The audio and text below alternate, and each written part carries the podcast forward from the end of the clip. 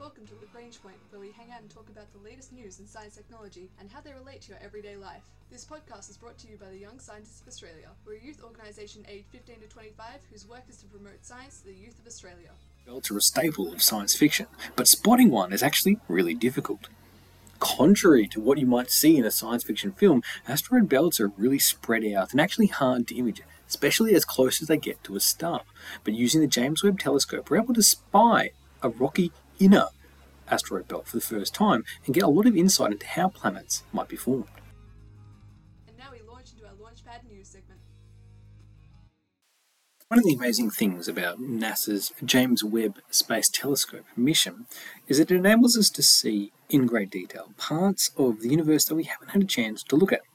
Now, if you had an ability to peer into the unknown, observe parts of the universe that no one's seen before, where would you choose to look? Maybe at a black hole, maybe at some unknown regions at the far edges of the visible spectrum, maybe something really close by. Well, researchers have pointed the particular telescope, including researchers like Andras Gaspar of the University of Arizona in Tucson, have been recently looking at and publishing in the journal Nature Astronomy a new region of space around a relatively young star. Now, the reason why they're staring at the star, in this star in particular, is called Fomalhaut. It's not that it's the star in itself is that interesting. It is. It's relatively young, and the part that's most fascinating about this star is that, well, it has something that we have never seen before, at least visually, on other solar systems it has an asteroid. Now, this is really cool because we know that in our solar system we have a pretty neatly arranged asteroid belt between Mars and Jupiter. Actually, it's not as simple as that, and it's not as dense as a science fiction film would have you imagine, but there are discrete groups of rocky objects in orbit around the Sun, herded to Lagrange points in orbit around the Sun. Those are the inner asteroid belts, but you could also consider the Kuiper belt, the place where all the comets and small objects way beyond Neptune. You could consider themselves also an asteroid belt too.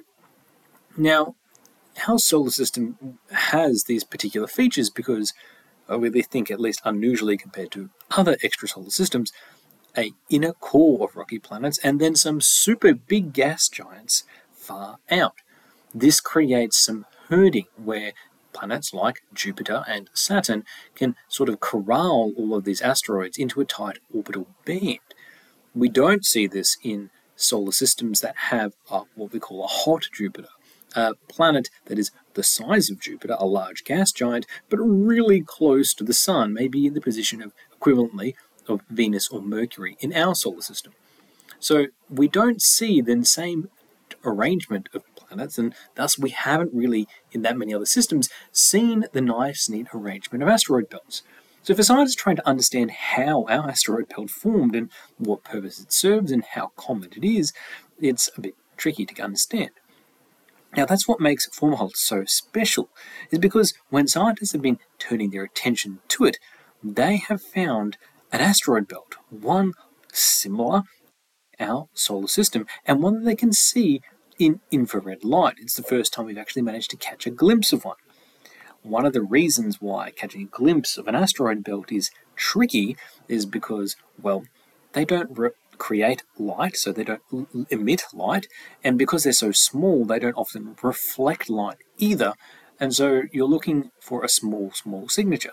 And because they are so small, each little bit of that asteroid belt, then you can't really use tricks like gravitational lensing to detect them as well. That's the way we detect, for example, extrasolar planets. So actually being able to prove and see some with infrared light is a feat in of itself. But to the researchers' surprise, the asteroid and the Kuiper belt that they can see is way more complicated than our asteroid belt and our Kuiper belt. Now, when they examine the rings of rock around the star Fomalhaut, there are three different nested belts starting at different regions. They extend to around 23 billion kilometers from the star Fomalhaut. if you want to put it in other terms, that's around 150 AU, the distance from Earth to the Sun. That's around twice the scale of our solar system's furthest most objects in the Kuiper belt. Now, that's as far as their belts of objects go, but there are also some inner belts, which, as I said before, are so difficult to image and in fact we've never seen before. Now, these inner belts circle the very young and very hot star. If you wanted to see this particular star form Fomalhaut, you would need to turn your attention to the southern constellation of Piscis Austrinus. Now, these dusty belts are obviously, like most dusty objects or small objects in a solar system, are leftovers, debris disks. What we could imagine of the collisions between objects like asteroids and comet smashing into each other. Now, it would, it's interesting to see around Fomalhaut because we can actually see these debris disks. They're like the normally the building blocks for a planetary system. But in this case, they haven't yet coalesced into what we would recognize as, say, Mercury or Mars. Not to say that they will, but it's these types of large amounts of rocky debris very interesting to actually see in these inner rings. And if you look at the patterns in the inner rings, you can start to actually get a sketch or a feel for what a planetary system might eventually look like.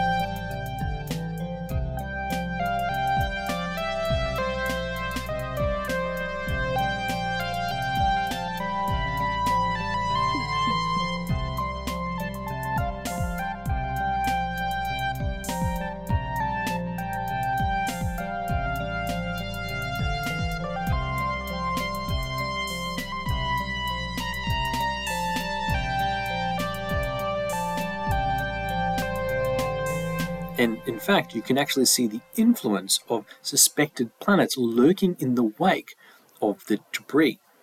Imagine if you're tracing a line in orbit, you would disturb like a boat through water and leave ripples and wake behind you. In this asteroid debris field, you can actually see the trails of what could be planets. This is really cool because this is actually a very different way to detect planets than we're actually normally used to looking. Now, Telescopes like the Hubble Space Telescope or the Herschel Space Observatory or even the Atacama Large Millimeter slash Submillimeter Array, ALMA, they can take pretty good images. And they have been imaging the outermost belt of Fomalhaut. And they've looked carefully but not been able to detect any structure inside it. But the thing is about the Webb telescope is that it's actually able also to image in infrared light. This is important because infrared actually is able to see glow, thermal glow, particularly from the dust in the inner regions, because it's so close to the star Fomalhaut that you can actually get some latent heat being emitted by the fine dust. And that is not possible with a pure visible light telescope, so that's one of the advantages of Webb. And it enables you to see this thermal glow of the dust in the inner regions, and you can actually start to trace out the path of objects in that region understand the complexity and the formation. With just Hubble and ALMA, you're able to get beautiful pictures and able to understand the equivalent of our Kuiper belt around Fomalhaut. But if you wanted to pair actually as part of the inner solar system, there's not enough there for you to really get a good glimpse of unless you go to infrared. Now, how these belts formed are probably very similar to what happened with Jupiter, which is corralling our asteroid belt, or Neptune corralling the Kuiper belt. Now, Fomalhaut's dust rings were discovered way back in 1983 by NASA's infrared astronomical satellite IRAS, and we've known about them for a long period of time and pointed all number of telescopes at them. But the rings that we see and these belts that we see around Fomalhaut are interesting because we're looking for proof of other objects there. For example, planets.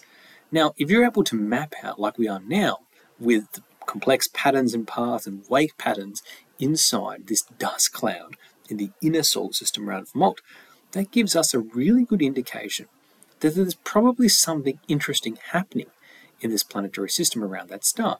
Something that is way more complicated and complex than what we've been able to observe by staring at the edges. Now, if you just think about a simple star system, you expect a lot of loose objects to gather around at the edge, but not in the middle. unless you have a more interesting system structure with big and small planets interacting with each other. And by having the proof now that there is these dust clouds, these asteroid belts in the inner part of the Fomalhaut system, it gives us a much better picture that it's actually very, very tricky and complex, and most likely has some protoplanet or planetary features in this ring. Source of this stuff's cloud could also be particularly complex. It's not difficult to imagine in a young star system two objects accreting and getting together all the bits around them, and then, through gravitational forces, smashing into each other. This we know happens in the formation of solar systems, and that could very well have happened here. And when you had a collision like that, particularly between two icy bodies smashing into each other, you would have then created a fine mist of particles spread out in orbit that then gets accreted into a disk. Now, there's lots of ideas around these protoplanetary disks forming around a star way back to the 1700s. It's even theorized that perhaps that's how some of the planets around our solar system have been formed and flattened. But we've never really seen these debris disks forming in real time, or actually as much as we could consider real time. Now, this is a really cool thing to actually have now proof happening in an inner solar system. We're not talking about the far flung comets on the edge of a star's gravitational influence. We're talking about something very active and very close in that's susceptible to all kinds of complex physics and reactions with each other.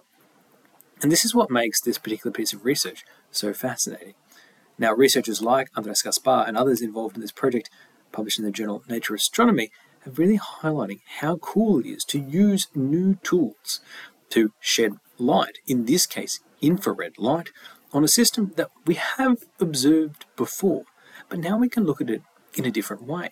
And we can learn much more interesting things. Things that will help us understand the way that planets form around stars and the way that small systems like our own in our inner rocky area around the sun can be influenced by objects close to that star and far out as well. The formation of planets is a really tricky topic, but using tools like the Webb telescope, researchers like Gaspar and others publishing the journal Nature Astronomy, we can gain a deep insight into planetary formation by studying the intricacies and complexities of asteroid belts around other stars. This has been the Young Scientists of Australia's podcast, Lagrange Point. Infrared light captured by the James Webb Space Telescope were able to understand the formation of asteroid belts, inner asteroid belts, around other stars for the first time, around the Fomalhaut system. Our ending theme was composed by Audionautics. Head to ysa.org.au for more information about the Young Scientists of Australia.